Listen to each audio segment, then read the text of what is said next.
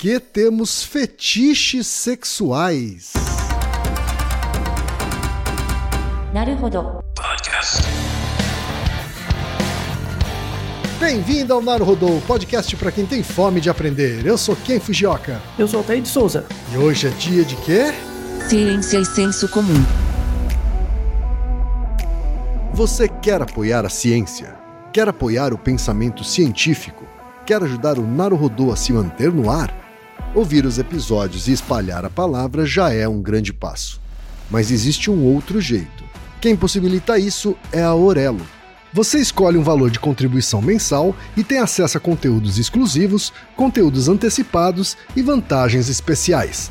Além disso, você pode ter acesso ao nosso grupo fechado no Telegram e conversar comigo, com Altair e com outros apoiadores. Toda vez que você ouvir ou fizer download de um episódio pelo Orelo, vai também estar pingando uns trocadinhos para o nosso projeto. Combinado? Então baixe agora mesmo o app Orelo no endereço orelo.cc ou na sua loja de aplicativos e ajude a fortalecer o conhecimento científico.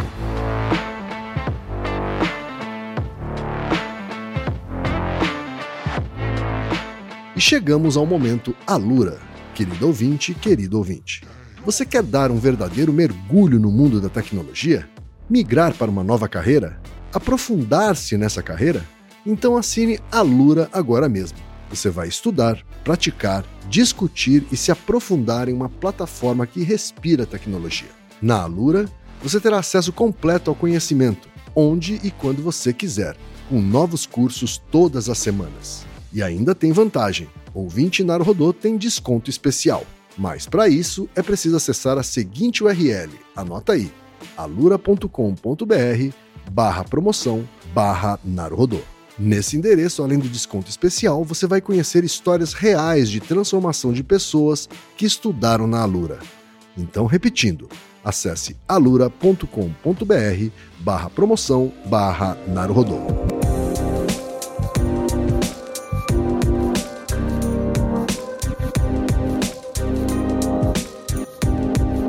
Altaí, temos uma pergunta de ouvintes. Sim, aliás, todas ouvintes é, mulheres, essa pergunta me tomou uns três anos. Aham. Sem zoeira aqui. Três anos. É um trabalho Sei. árduo. Você queria Eu uma devo- desculpa para ficar estudando fetiche? Ai, quem, de- quem dera. Quem dera tivesse coisas para estudar, sabe? Assim, o tema em si é muito interessante, mas os artigos, a dificuldade de coletar os dados e fazer a pesquisa sistemática é É terrível. mesmo? Mas sabe? por quê? É baixa quantidade ou baixa qualidade, Altair? Até uns 10 anos atrás era baixa quantidade. Certo. Agora tem um volume grande, mas a, a qualidade é ruim. Certo. E boa parte dos trabalhos não ataca exatamente a gênese do- da questão, sabe? Então, Entendi. levou muito tempo. Agradeço desde já a nossa convidada que me ajudou a resolver tapar os buracos que faltavam, né? E aí finalmente consegui fechar esse tema, que é muito interessante e importante. E conversa muito também com um episódio recente, que é o, o episódio sobre pornografia. Né? Então esse episódio encaixa, de hoje encaixa bem na- naquele anterior. Certo. Altair, eu vou inclusive desligar o meu fator quinta série, porque só em cima do que você falou já me veio três piadas eu- e eu não vou contar nenhuma, porque Por eu vou não zoar com isso. Tá bom, em off você me conta. É, me conta. exatamente. Altair, então vamos lá.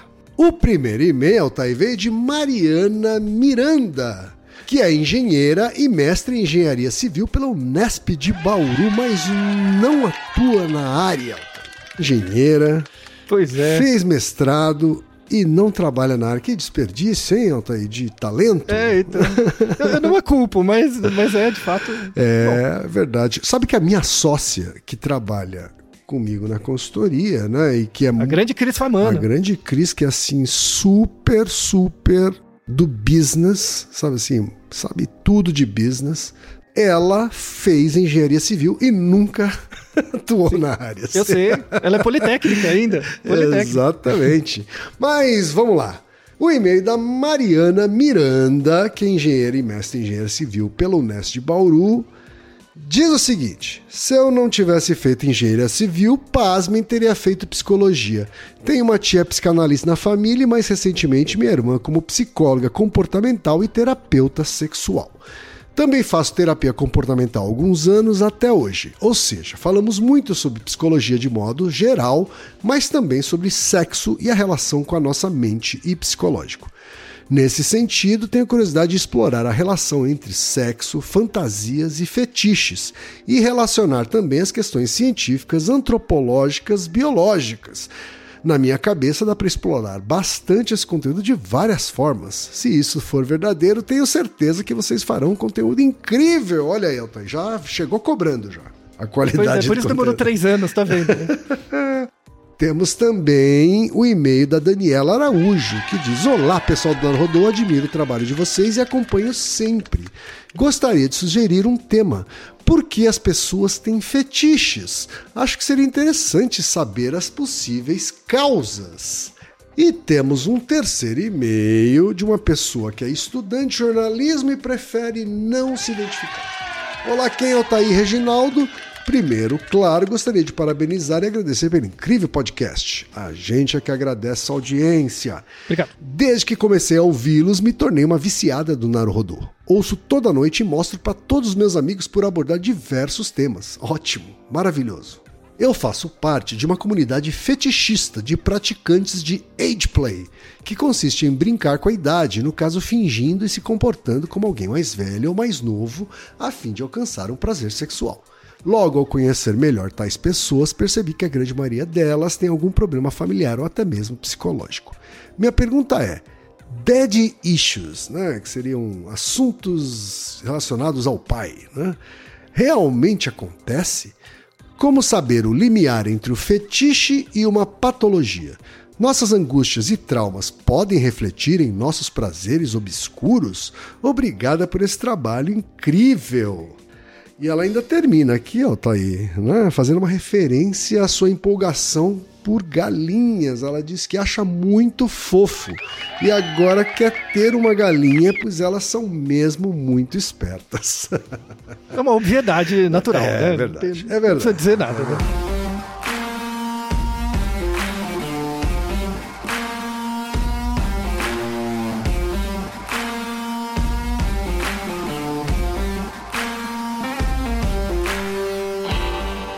Voltando aqui ao assunto fetiche sexual, tá aí.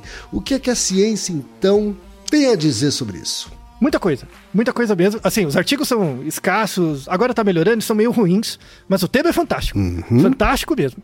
O tema é, é muito maltratado. Porque é uma coisa que todo mundo tem. Assim, a- a- o objetivo desse episódio ele não se esgota em si. A ideia desse episódio é falar por que, que a gente tem fetiches e explicar a- as quatro causas Certo. dos fetiches. Não é falar sobre eles Aham. especificamente. A ideia é que esse episódio vai ser um hub para outros. Então, por exemplo, falar assim: ah, por que, que eu tenho fetiche em pé? Sabe, alguma coisa assim? Sim. Dá pra falar alguma coisa, mas todos os fetiches têm uma- um ponto comum. Tem as quatro causas comuns. Depois, ao longo da vida da pessoa, em função de algumas coisas, vão se estabelecendo relações de equivalência diferentes. Mas a ideia é falar dessa gênese básica, né? Vamos falar de alguns dos fetiches mais básicos, comuns, assim, alguma coisa de prevalência, mas a ideia é de explicar as causas detidamente de cada um, obviamente que não vai dar num episódio, mas a gente vai tratando aos poucos. Ah, o, no- o e-mail da nossa, da nossa última ouvinte é muito bom, né? É, nossas angústias e traumas podem refletir em nossos prazeres obscuros? A questão é que sim, mas a questão é, a questão maior é, por que, que tem que ser obscuro? É. Esse é o problema. É o, Esse é o grande é o, problema. é o tabu, né, Altair? Isso, então. Mas, mas isso tem um sentido, Uhum. né? Tem um sentido antropológico, histórico, não é algo moderno, comum, é mais antigo que o homem, Uhum. né? Mas no- na sociedade atual dá pra tratar de um jeito bem mais formal. Você tá dizendo que mesmo na Idade Média, Ah, até antes. É, ou até, sei lá, depois das cavernas, depois que eles começaram a criar, sei lá, as primeiras cidadelas, fetiche já estava presente na, na, na humanidade. Sim, com a origem da religião, com a origem das estruturas sociais mais hierarquizadas mesmo, né? Assim, Porque o é- é- é fetiche tem a muito- ver com o proibido, né? E aí, Não, então, nesse o caso, pode ver- ser proibido pelo Estado, pode ser proibido pela igreja, é isso? Isso. Mas tem uma questão mais básica, que o fetiche é relacionado com sexo. Certo? Sexo é relacionado com reprodução. Tá. O começa aí. Sexo é relacionado com reprodução, que é relacionado com recurso. Sim. Então o primeiro nível da discussão é esse. Quando você coloca várias pessoas juntas, a as relações entre os indivíduos por meio da reprodução gera hierarquia, Claro. né? E, e tem dois sentidos. Tem o sentido hierárquico da reprodução e o sentido da reprodução que gera hierarquia. Porque se não tiver reprodução, não tem pessoas para ter a hierarquia. Tá? Do início vai do sexo para a hierarquia, depois da hierarquia para o sexo. E aí surgem todas as relações de dominância que não são comuns apenas a animais humanos. Tá? Em outras espécies tem também, em símio e tudo mais. A questão do em outros organismos, né? Você não tem a ideia de fetiche. Assim, mas você tem um mecanismo né, etológico chamado ritualização. Tá? Vamos começar a explicar as causas do fetiche por meio das quatro causas, né? Que é o que a gente faz sempre. Vamos começar então, já que o quem introduziu a ideia, pela causa final. O objetivo último de todos os fetiches, todos, é reprodução. Claro que do, do ponto de vista do indivíduo, ele não vai ficar pensando, estou aqui no meu fetiche por pé porque eu quero gerar descendentes. Não é isso Tá. tá? Mas do ponto de vista distante, bem distante, o objetivo do fetiche é relacionado com satisfação sexual e a seleção de módulo, módulos não, mas, mas a satisfação de estruturas eh, biológicas para propiciar o, o prazer sexual e o sexo é com o objetivo de passar os genes para frente, com o objetivo de reprodução, tá? Então, a causa final do fetiche é a reprodução. Tá. Começa por aí. Instintivamente falando, você está dizendo, né? Isso. Assim, Não, é evolutivamente. Claro que eu posso Evolutivamente. né, eh, realizar um fetiche com algum método anticoncepcional, né? Exatamente. Não, não, Então, hoje aproxima da ritualização. É muito engraçado, porque em outro, outros organismos, eles fazem a ritualização com o objetivo de reprodução. Certo. Então, deixa eu dar um exemplo para ficar mais fácil. Tem vários tipos, tá? Mas eu vou dar um exemplo mais simples, assim. Tem várias espécies de aranha, né? A- Aranhas que fazem teias, aranhas que não fazem. Mas tem uma espécie em particular de aranha que faz teias, que o macho é muito menor em relação à fêmea. Tá. Ele é muito pequenininho, tá? E aí tem, assim, tem diferentes espécies, mas tem espécies em que a- quando o macho copula com a fêmea, a fêmea come ele. Por exemplo, então ele só pode reproduzir uma vez. Sim. Mas tem algumas espécies de, de aranha que o macho quer, assim, pode é, copular várias vezes, né? Com a mesma fêmea. Então ele faz o seguinte: a estratégia. E de novo, não é, não é maquinado igual você faz, hoje vou pra balada. Não é assim, tá? O bagulho não é esse. Então, assim, a, a fêmea é muito maior que o macho, a fêmea tem uma teia, né? E o macho quer, quer lá copular com a, com a fêmea. Então o que, que ele faz? Ele pega uma mosquinha, coloca na teia da fêmea. Só que antes de colocar na teia da fêmea, ele faz um casulo. Tá. Ele pega o bichinho na teia da fêmea, ele faz uma bolinha de teia em volta, né? E deixa a bolinha na teia. Aí a, a fêmea sai do casulo do- do- da toca dela. Enquanto ela estiver abrindo a bolinha de seda e comendo, né, o bichinho, o macho vai e pimba. Bobeou a gente pimba. Pá, Entendi. Né? Beleza, essa está... Por quê? Na Porque se ele não fizer isso, né, ele... assim, na distração. Isso, ali, ali no... É, no- no- porque se ela é, é, perceber, é quem vai ser Ela come- é ele, né? junto com a presa, né? Ele vai junto. Então, beleza, né? Ele tá ali. Você- Você vê o que, o que a seleção natural não faz com as pessoas. Mas enfim, ele tá lá. E o que, que o macho não faz por causa de uma relação sexual, né? De uma bimbadinha. O que, que o cara não faz pra uma bimbadinha? Mas beleza. Aí pá, né? Vai lá. Então, tudo bem. Só que o que, que se começou a perceber etologicamente? Em algumas populações de, dessas aranhas. Não, não muitas, mas em algumas. E foi espalhando mesmo. É, é o que a gente chama de ritualização. Então, existe um ritual. Existe uma série de comportamentos feitos de forma razoavelmente estereotipada, com o objetivo último de gerar a reprodução ali, gerar o- a cópula. Então o macho vai, ele pega o bichinho, ele faz uma- um casulo, coloca lá na fêmea, a fêmea vem, ele vai, enquanto ela tá comendo, ele pimba. A ritualização é quando existe uma flexibilidade desses padrões comportamentais, dessa série de comportamentos. Com o tempo, conforme o macho vai ficando experiente, ele começa a fazer o quê? Ao invés de pegar a mosquinha e enrolar na teia, ele só faz a bolinha de teia. Olha que safado. Ele só faz a bolinha de teia, deixa a bolinha lá, a fêmea vai, ele pimba. Olha só. Ele faz a traquitana, né, basicamente, né? Isso é um tipo, é um exemplo de ritualização. Então, pen- pensando num, num- assim, claro que isso não é fetiche, tá? Mas um exemplo bem distante é você pensar que o fetiche ele é um tipo de ritualização comportamental. Você tem o padrão reprodutivo, o padrão do sexo convencional, né? Que não é padronizado, mas, assim, um objetivo último é introduzir o sêmen na vagina. Pronto. Esse é o objetivo último, mas tem vários passos comportamentais antes, e esses passos podem ser ritualizados. Sim. É essa a ideia. Sim. Tá? Então, assim, a, a causa final né, do, do fetiche vem com essa estratégia que não é só nossa de ritualizar comportamentos Claro. com diferentes funções, tá bom? O, o fetiche, a gente chama de fetiche é, porque ele é ligado ao sexo, mas a gente ritualiza tudo. Vide o seu trabalho, Kay. O seu trabalho de publicitário é uma ritualização de comportamentos ligados à Sim, sobrevivência, sim, à sim. alimentação. O trabalho que eu faço na ADA agora é ainda mais, assim, sabe? Tem inclusive rituais pensados para né, pra existirem, assim.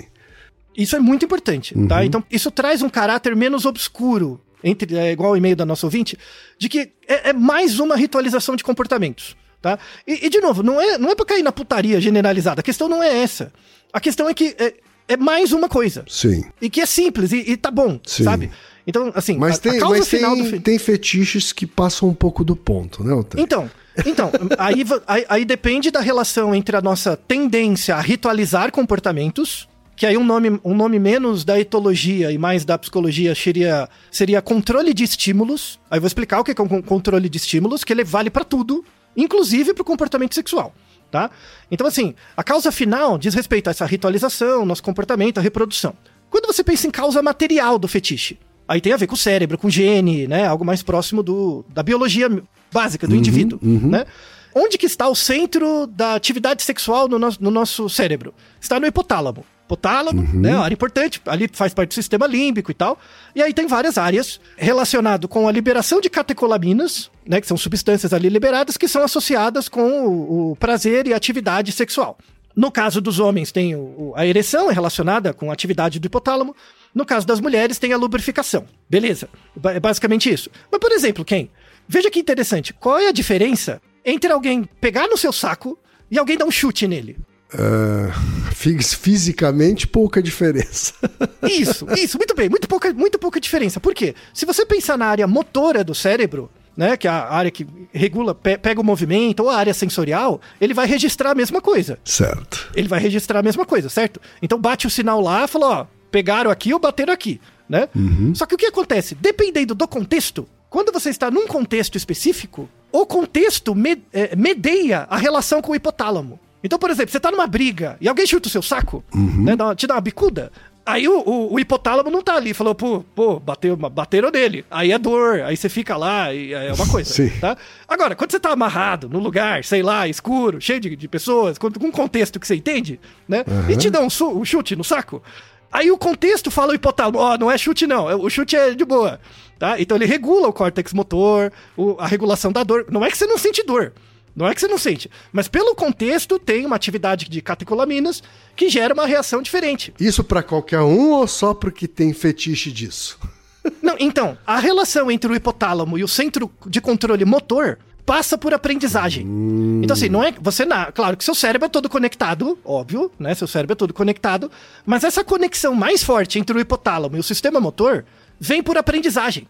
Você aprende. Mas então, Né? se você não aprende, você não, não vai ser capaz. É isso? Isso, é, é. Então, então tem, que, tem que existir um histórico de aprendizagem. Tá bom. né? Mas existe a, existe a possibilidade, existe o potencial para ter a ligação entre o reflexo do hipotálamo e o sistema sensorial, motor, em certos, certos contextos. Certo.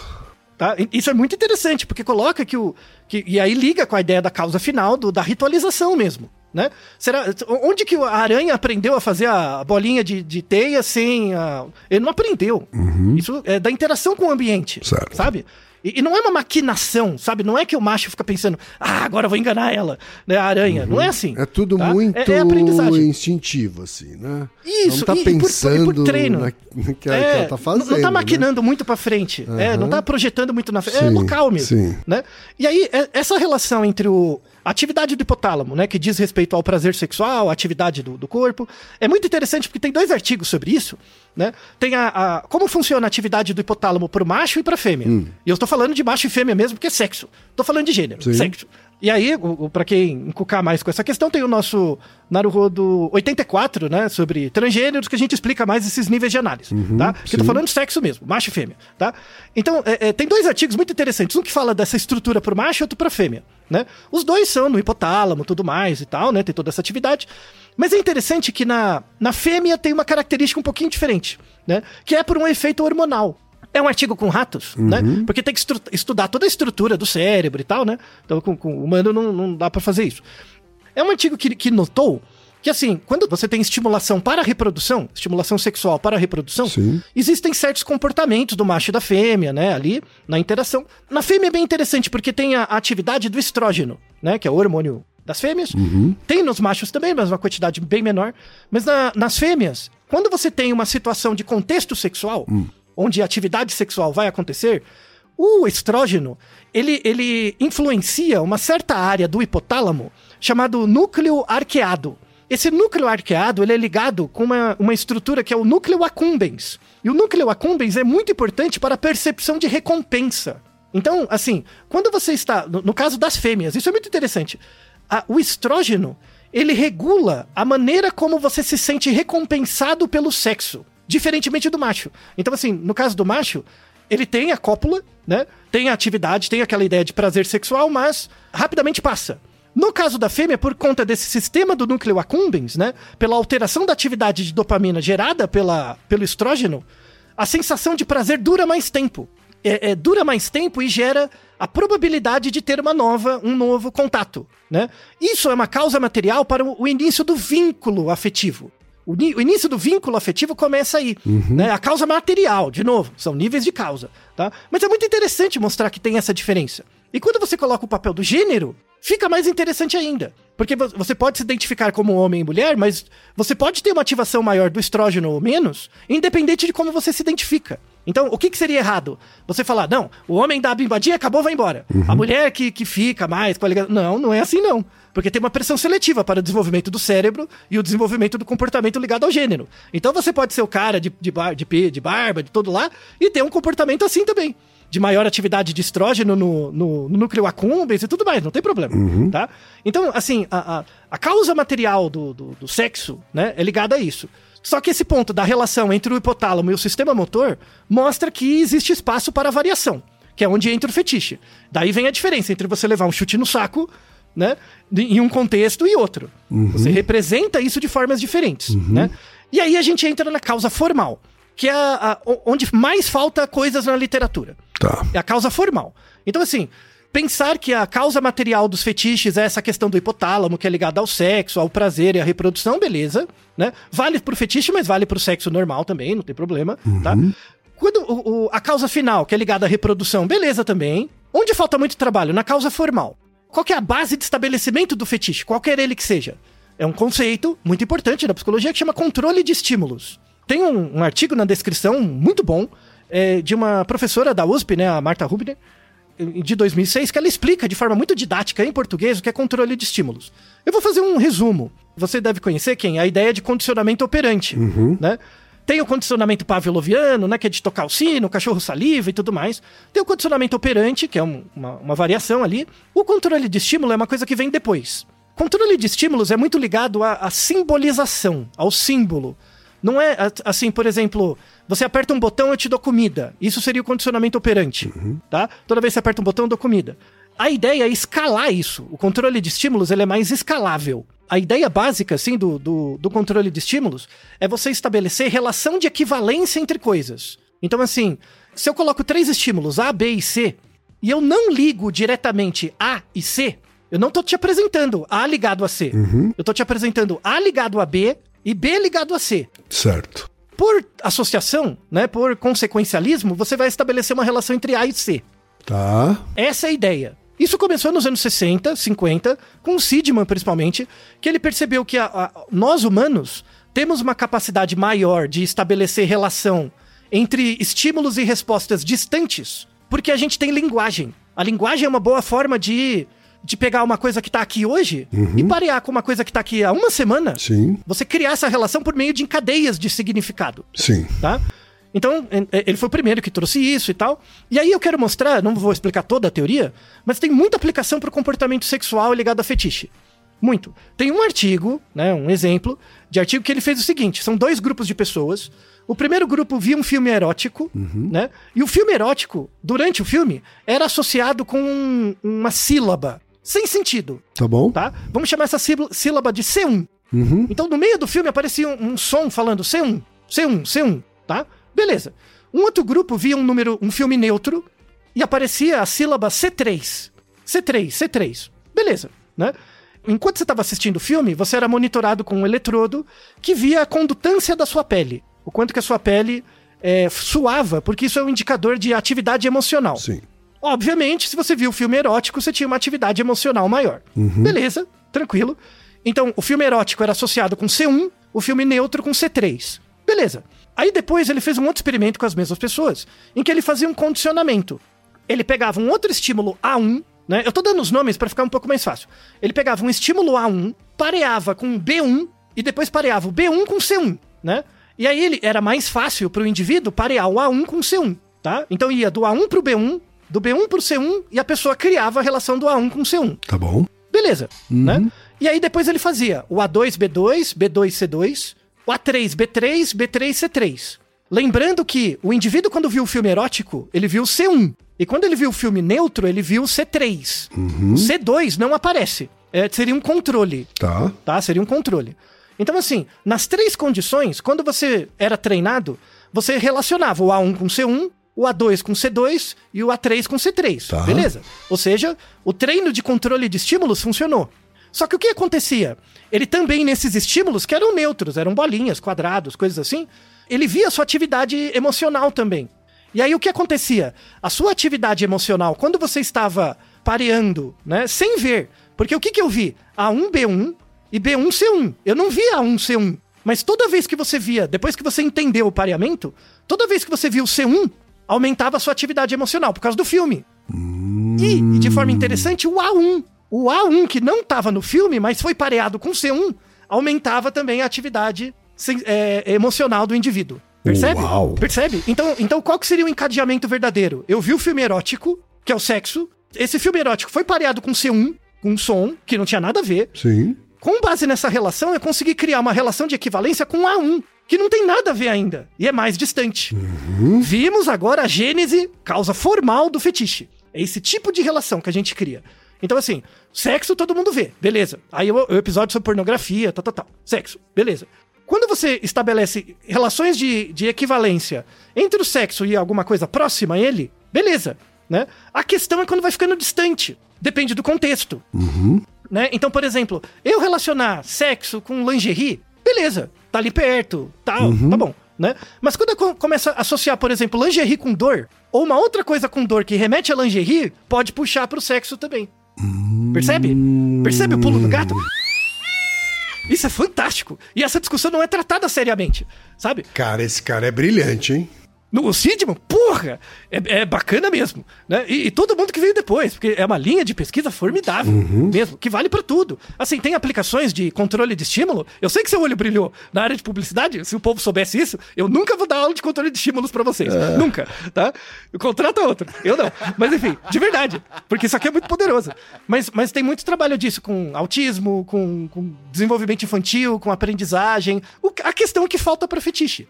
Porque é a mesma ideia, é a mesma ideia, tem um baita impacto social interessante, bacana para aprendizagem, conscientização, é, pesquisa mesmo, mas não é feito porque falta a união das áreas e o povo não conversa. Quem estuda sexualidade não vem para esse lado, quem estuda esse lado não vai para lá, e estou fazendo uma ponte cantando uma pedra, tá? Estou de- quem tiver interesse, né? Estou deixando os artigos. Fora que é divertido, é um tema divertido. muito.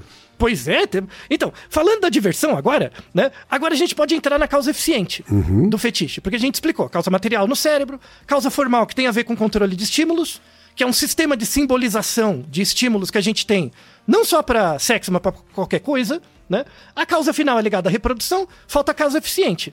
Tudo que você ouve de falar de fetiche na internet, dos livros, é causa eficiente, tá? Tudo. Entendi. Tudo, ah, por exemplo, explicação psicanalítica. O daddy issues, né? Que até falaram nos e-mails assim, ah, daddy issues. Existe o daddy issues, né? De você ter essa fixação pelo pai e tal. Não, se as pessoas relatam, existe, só que é a causa eficiente. É, é que assim, onde que a explicação, por exemplo, psicanalítica fica tosca? Quando você acha que ela é única. Pô, Pode ser que por identificação, na infância, você crie uma relação de associação entre afeto e seu pai, e depois você estabelece essa relação entre alguém parecido com seu pai e, o- e o afeto também. Você faz essa paridade? Pode ser que faça. Pode ter casos que aconteçam isso, tudo bem. A questão é que isso é só um nível de análise. Por que, que você estabeleceu essa relação caso você tenha estabelecido controle de estímulos, que é a causa final, causa formal? E por que você fez? Por que, que você tem controle de estímulo? Porque você tem um cérebro, tem a causa material. E qual é o objetivo último? Reprodução. Com o seu pai? Claro que não, não seja tapado. né? Claro que não, cacete. Porque no fundo tudo é processo de aprendizagem. Né? Então, assim, o, o, o que, o que me deixa bolado é essa, esse, esse discurso moral que acaba com, com, com as bobagens, que deixa o povo, o povo sofre, sabe? E aí, assim, en- entra esse papel da aprendizagem, né? Então, você tem o comportamento sexual, tudo bem. O comportamento sexual pode, por, por controle de estímulos, variar para um fetiche ou uma coisa e tudo bem. Assim, agora vem a parte interessante que o que estava esperando o episódio todo, né? É, tem artigo de prevalência de fetiche, essas coisas? Tem? Então, tem. Não tem muitos, porque será que não tem, né? Que, porque será? Por que tá? será? Assim, Ma- Mas existem umas. Agora com a internet facilitou, né? Uhum. Então a gente tem alguns artigos com estudos de prevalência baseado em fóruns, coisas da internet, tá? Que é muito legal, né? É, e aí eu comecei a pesquisar esses artigos. Demorou pra achar artigos bons, assim, mas tem alguns. Uhum. Tem um artigo com cerca de 5 mil pessoas, né? Em fóruns de internet, em que eles viram lá prevalências de assuntos Tá. Uhum. sobre fetiche que aparece, tá? Os assuntos mais comuns, as proporções somam mais, ah, somam mais de 100%. Por quê? Porque são combinações. Claro, tem- Tá? Então, por exemplo, o, o- mais comum são fetiches ligados a partes do corpo associados com situações sociais. Então, por exemplo, qual seria a definição, né? Até falando, a definição de fetiche, né? O fetiche ele seria uma fixação sexual em um objeto ou uma parte não genital. Tem que ser uma parte não genital. Certo. Tá? Tudo bem, né? E aí é interessante até, é, é, uma hora falar agora, o nome fetiche, né? Não sei se você sabe, mas o- a palavra, né? Fetiche surgiu no século XIX, vem da, da versão francesa, né? Que é fetiche mesmo, e tem a ver com o português. Porque tem a ver com uma, uma ligação que é a palavra feitiço. Ah, Tem a ver também com a ideia de, de feitiço, sim, né? agora que eu reparei que o som realmente é muito, muito similar. Uhum. O termo foi usado formalmente a primeira vez pelo Alfred Binet, criador do primeiro teste de QI, 1887. Ele estudava comportamento sexual na época, essas coisas, era uma- um tema quente ali, né? Com duplo sentido até, inclusive. E no, no- no latim, a palavra feitiços vem de factitious, né? Que é um, um adjetivo, e vem também do verbo facere. Verbo facere é o verbo fazer, e o verbo factitious é artificial, de fictício, né? Então, o fetiche é um, um fazer artificial. Muito interessante, né? Interessante. Muito interessante. Gostei, É um deslocamento, gostei aí da etimologia da palavra, hein? É, e, e- e por que, que o Alfred Binet estudava fetiche? Né? Porque, da onde veio? Porque ele era puteiro, put- putanheiro? Claro que não. Tinha um interesse social, inclusive na França, na época e tal. E aí ele, ele tem um trabalho dele que está na descrição que é genial. Genial mesmo, assim, uma coisa. De, de- o cara tinha uma cabeça e, e- e- não se preocupava com a moral para fazer esse trabalho. Trabalho fantástico. Ele, ele- no- na França, o, assim, pegando os artigos de prevalência, o fetiche mais comum, mais prevalente, é fetiche por pé. Podolatria, pé, né? Eu, pessoalmente, não, não tenho, mas tá, né? É, eu também compreensível e não, tal. eu também não. É, mas, mas tudo bem, né? Assim, se você pega. É que assim, tem muita diluição, né? Tem muitos tipos de fetiche. Mas esse fetiche por pele é associado com 26% das pessoas que, que estão na internet falando sobre isso. Uns 26 por 25% tem a ver com o pé. Tá bom. Né? Inclusive tem um tipo Facebook de pé. Muito. Assim, tem, tem fóruns. e- Fora os pack dos pezinhos, né, Altair? isso, o pé começa. O, meme do pack do pé. Por que, que será? Porque tem uma demanda grande. certo. Tá? O, o Binet, isso no século XIX, ele estudava o seguinte: que ele percebeu que a prevalência de pessoas que tinha fetiche por pé variava com o tempo. Hum, com Não, tempo? não variava tipo um 2%, variava muito, variava com o tempo. Certo. Ele conseguiu fazer estudos longitudinais disso. Tá. né? E ele via que a, a- a, tipo, a- não era nem assim, a pessoa podia ter predileção por pé, né? Mas a, a maneira como ele colocava o pé dentro da atividade sexual da pessoa variava com o tempo. Tinha períodos em que o fetiche era mais forte e mais fraco. Esse trabalho é fantástico. E aí ele começou a associar, ele fez uma análise descritiva correlacional só. Ele começou a associar isso com a incidência de DSTs na França. E sabe o que dava? Batia. A relação entre eles era diretamente proporcional. Quando aumentava a incidência de DSTs, aumentava a exibição de comportamento de fetiche por pé. Porque, porque é uma forma de satisfação sexual ritualizada, sem ligação com o sexo, onde dava relação com a doença. Olha que interessante. E, e você acha que a pessoa pensava isso? Ela não pensava.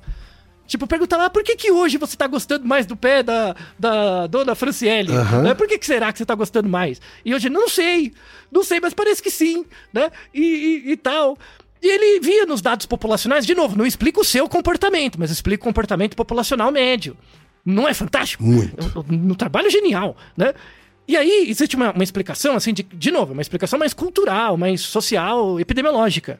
Que existe um aumento de fetiches não ligados à atividade genital em, em momentos de doenças. Em momentos que a gente somos acometidos por maior quantidade de doenças. né? É uma hipótese, é uma hipótese que ainda Tá. não temos dados, mas o- talvez existam trabalhos no futuro falando, será que durante a Covid, será que aumentou a incidência de fetiches?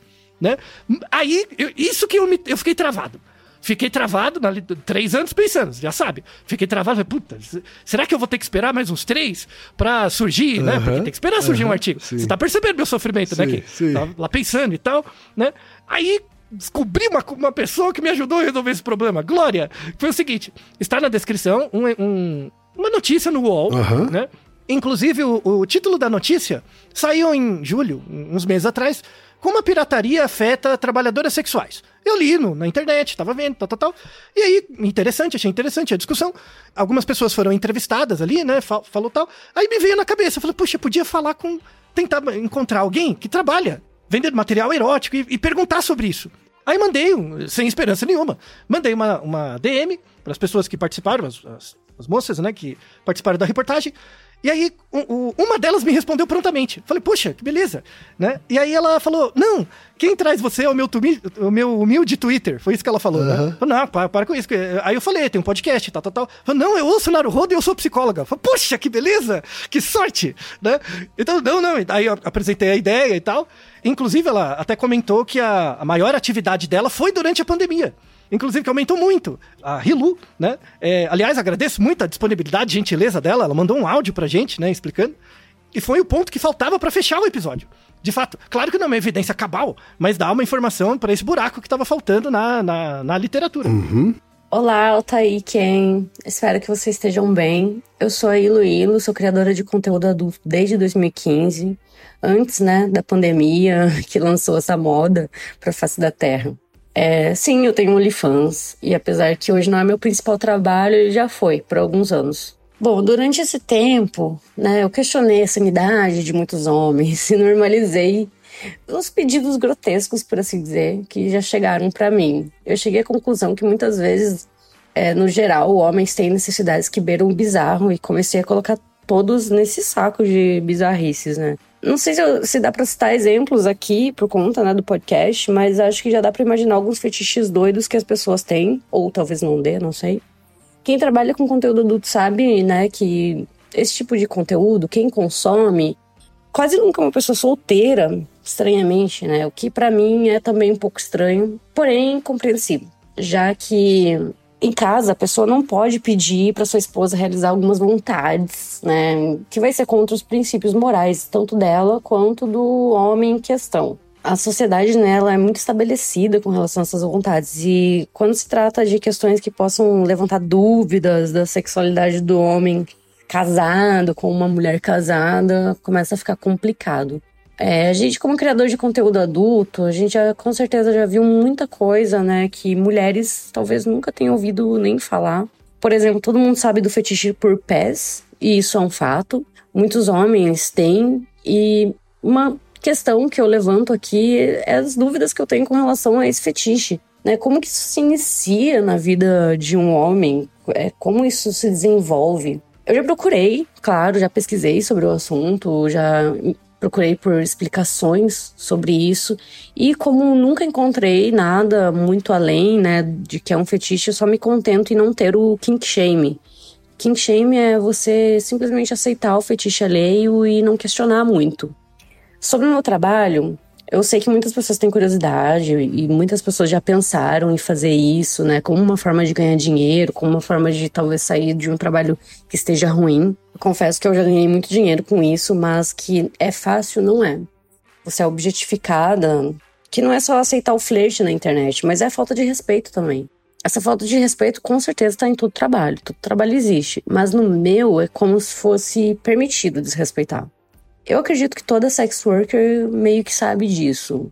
Só para explicar, sex worker não é só quem trabalha fisicamente com isso, né? Sex worker também é quem está na internet trabalhando com isso. E hoje esse trabalho, assim como vários outros trabalhos, está uberizado, né? Entrou tanta gente que ganhar dinheiro está cada vez mais difícil. Caso você esteja ouvindo isso e pensando em entrar para o ramo, eu diria para pensar bem, fazer terapia e né, saber o que está fazendo, onde você está se metendo. Um dos pontos que eu cito da falta de respeito, entre vários pontos, é o vazamento de conteúdo. Porque ele é normalizado e, e ele gera um grande mal-estar em quem está criando conteúdo. Além de você perder dinheiro, você também se sente meio que violada. Bom, eu adoro podcast e já sigo há algum tempo. Seria muito legal ouvir o que o Altair tem a dizer sobre os assuntos dos fetiches em geral, que são muitos, mas muito mesmo. E, e conteúdo adulto, não só de pornografia, a pornografia tradicional e gratuita, mas o lado do criador também e do consumidor. E se você quiser, me siga lá no x, arroba ilu, underline ilu, H-I-L-U, underline H-I-L-U. Beijos! Altair, uma opinião de uma autoridade, Altair. Então, precisávamos de um tipo de evidência mais. de um, de um trabalho qualitativo. Precisávamos de dados qualitativos. então, agradeço muito a, a Ilu pela ajuda. Graças a ela, eu consegui fechar essa ideia que faltava do, do episódio. Cheguei exatamente no ponto que precisava da, da do, do, fechamento. Perfeito. Né? E, e aí ela colocou coisas muito interessantes. De fato, como, como os artigos mostram, o fetiche por pé é o mais comum. É interessante, por exemplo, quem? Você, você acha estranho, estranho, assim, incomum ter fetiche por pé. Uhum. Mas, por exemplo, pensa em seios. Seio é mais normal, não é? Ainda mais pra homem, a gente que é homem babão, não é? Uhum. Não é mais normal? Sim. Mas, mas, você sabia que isso não é universal? Fetiche por seio? Ah, não? não é universal? Ah, não? Não. Não. Antropologicamente, não. Olha né? só. Pra, tem, existem, você diz existem... que tem algumas culturas em que o, os É- machos, ou seja lá o que for, não, não sente atração, é isso? É igual o pé. Ah. Do mesmo jeito tem de, Ah, pack olha de pé, pack de peito, sabe? Então, então Aham, varia. sim, tá? sim, E, sim. isso é chamado partialismo. Partialismo. Partialismo é a ligação em partes, Aham, né? Em aham. partes específicas, né? Por exemplo, então assim, quando, quando você pensa em fetiches, né? Cerca de 47% do, dos membros ali tem predileção. Então o pé, assim, pensando em, em- em dissociações do, do que seria normativo, é o mais comum, né? Certo. O segundo lugar, que é cerca de 9%, entra em fluidos corporais. Fluidos corporais. Tá. Então, urina, fezes, tudo, né? Golden Aí, showers da go- vida. Golden shower, isso, tudo isso aí, né? Mas aí entra coisas interessantes, por exemplo, água. Mas quando você pensa em água, seria coisas com piscinas.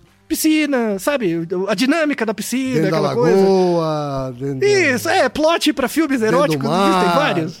É, essas coisas, né? Então, muito interessante, né? Tá. É, depois, com também mais ou menos 9%, tem é, é, tamanho do corpo. Aí o corpo como um todo. Então, o corpo é o objeto. Tá. Então, é, pessoas, aí tanto homem quanto mulher, pessoas muito musculosas ou muito grandes, coisas do tipo, Aham. né? Tem isso também. Certo. né? Aí entra o cabelo, cabelo comprido, coisas assim, né? Que é chamado tri- é, tricofilia. Uhum. Tricofilia, né? Depois entra músculos. Aí, assim, não precisa ser definido, mas força. Demonstrações de força. Entendi. sabe? Tem os caras babão que paga muito dinheiro nesses OnlyFans de mulher sarada. Entendi. Sabe? Que quer que es- esmaga, grande mesmo, tipo She-Hulk, sabe? Os negócios assim. Tem também. Fetiches mais incomuns, por exemplo, fetiches étnicos. Tá. É, é pessoas que têm. que gostam de pessoas de etnias diferentes. Não, não é. Uhum. uma específica, tem que ser diferentes. Várias. Sim, sim. né? Aí, aí é, esse é um fetiche que eu problematizo um pouco, sabe? Sim. Ah, com certeza. Né? Não, sim, sim. Não, não. Todos são. Dependendo do, grau, Aham. todos são problematizáveis. Sabe? É, essa, essa que é a questão. Aham. Aí depois entra a per... é, é interessante, por exemplo, o fetiche por perna. Pernas e tal, né? É é que assim, quando você pensa na, na ideia da perna, você pensa a- o indivíduo inteiro e a perna. Sim. Né? Ou a roupa, alguma coisa que ressalte, né? Mas não a perna, sabe? Negócio assim, é, o fetiche é a, a parte. Tem um, mesmo, quê, né? tem um quê de objetificação aí, não tem? Claro, Aham. claro. É igual o pé, né? Quando você pensa o pé, é o objeto pé, aí entra o sapato, a Sim. meia. Qua- O resto tipo. da pessoa quase que não importa. Assim. Isso, isso. Então, por, por isso que você. requ- E aí tem a ver com o comentário da Iluna. Uhum. Por, por quê? Porque o outro te vê como uma parte. Sim. Essa é a ideia do partialismo, Sim. né? E aí, na nossa sociedade de mercado, o outro, como ele é visto como uma parte, ele vira um serviço. Sim. E aí que você objetifica, Uhum. sabe? No- no- tem um livro, está inteiro na descrição, ele é em português, está em português, chama Outsiders, né? É, assim, é um livro de sociologia, ele é bem didático, né?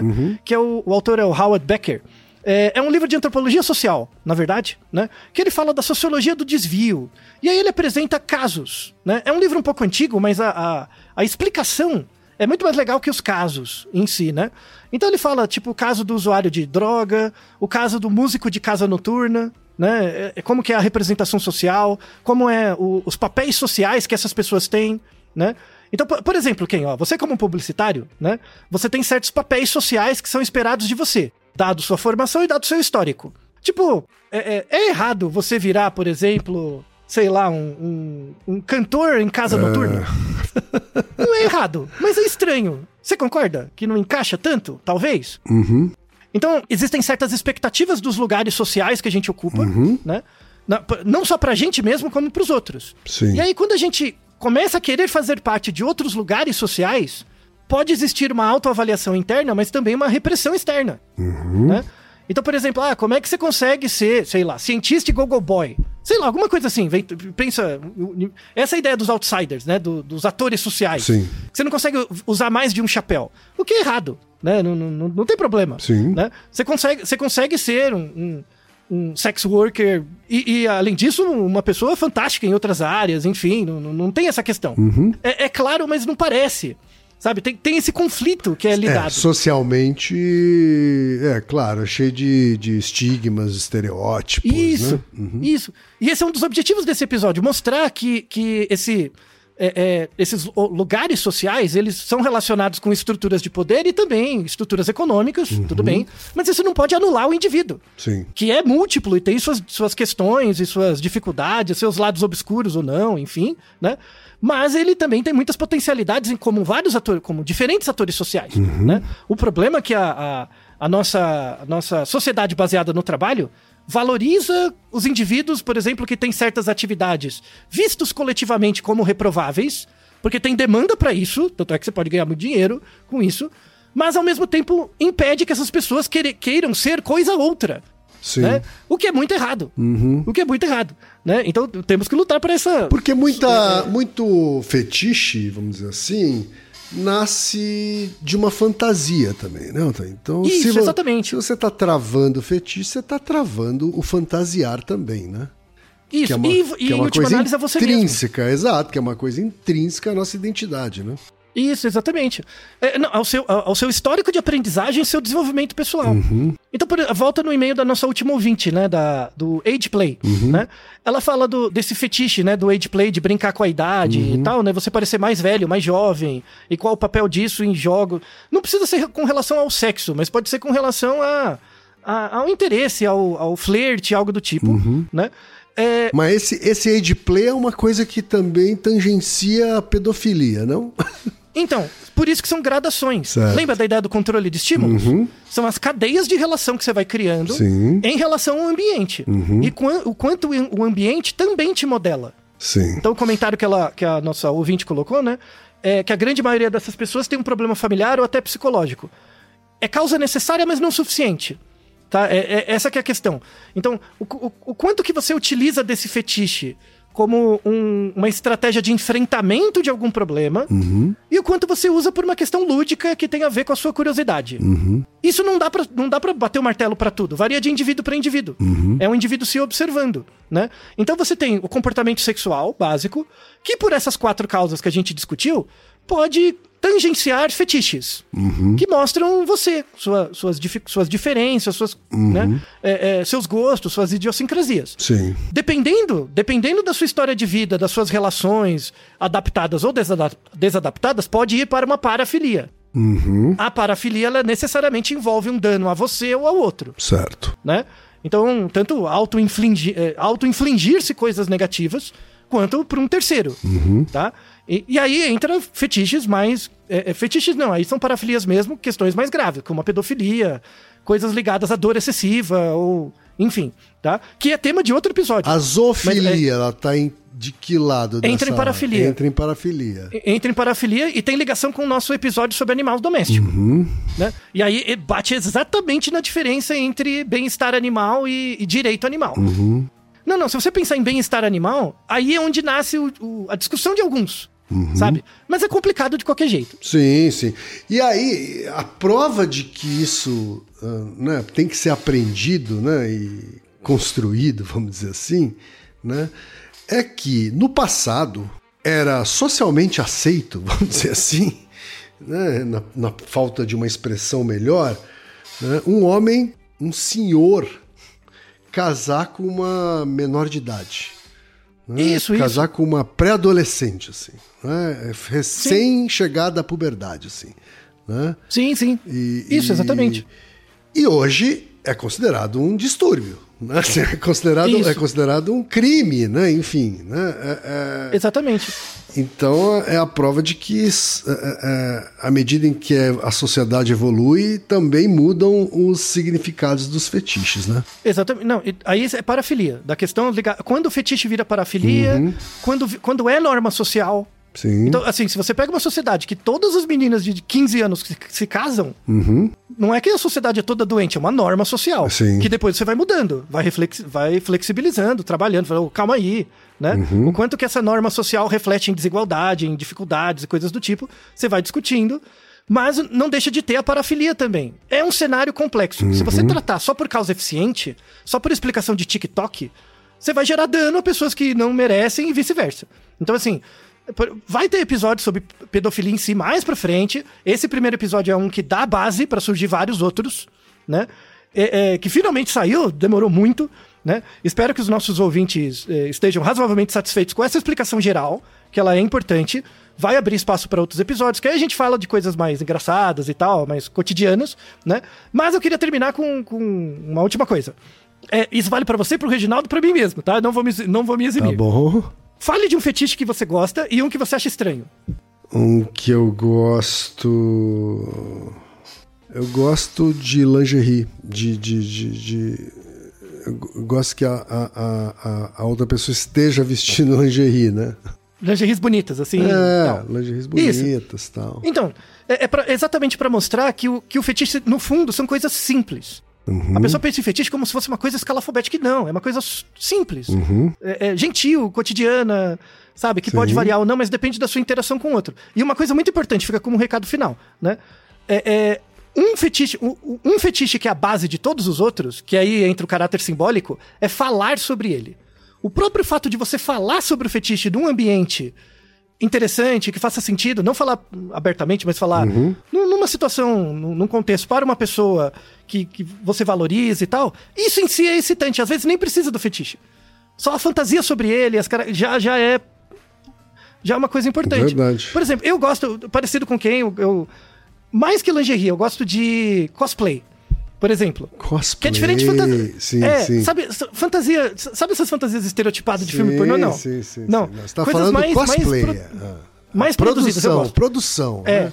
Isso, isso, eu acho legal. Um, um, por exemplo, que eu acho estranho. Não, não é estranho, mas pra mim não orna. Ah. Que é comida. Sabe que você põe comida? Leite condensado, esses negócios? Sei, Ah, sei. eu, pra mim não dá. É, acho que Assim. algumas comidas até que vai. Agora, o que eu realmente acho muito estranho é, é, é fetiche com cocô. Sabe assim? Ah, tudo bem. esse, Sim, sim, claro, esse claro. pra mim, não, mas não, O que faz não todo dá sentido. mesmo, assim, sabe? Sim, o que faz sentido. Então, a gente pode até entrar num. um- Vai, é tema para outro episódio, mas tudo bem. E você, Reginaldo? Fala quem? Fala Altair, ouvintes do Naruhodô. Então, pra minha surpresa, o meu fetiche, o fetiche que eu gosto, ele não é líder do ranking. Eu achava que era, mas fiquei surpreso. Então, eu gosto de peitos. E não necessariamente os peitos desnudos, mas sim com decote, com biquíni. Eu gosto e isso me atrai bastante. Agora, um fetiche que eu acho estranho é o fetiche que algumas pessoas têm por axilas. É, e eu descobri isso depois que saiu, viralizou uma menina dançando e o pessoal a classificou como as axilas mais bonitas do Brasil. E aí, então eu descobri que tem uma galera que gosta e gosta muito de axilas. É isso aí, pessoal. Grande abraço. Então espero que to todos tenham aproveitado esse episódio, que foi muito interessante. Tomou muito tempo, mas que bom que saiu. Agradeço muito a Ilu pela ajuda, foi muito importante. E a todos vocês pelo UK, pela solidariedade falar desse tema que não deveria ser tão difícil, mas é muito importante para a nossa sobrevivência enquanto sociedade e espécie. É verdade, é verdade. É, não tenha vergonha de seus fetiches, desde que não seja uma parafilia e viva bem com elas. E Naru Rodô, ilustríssimo 20.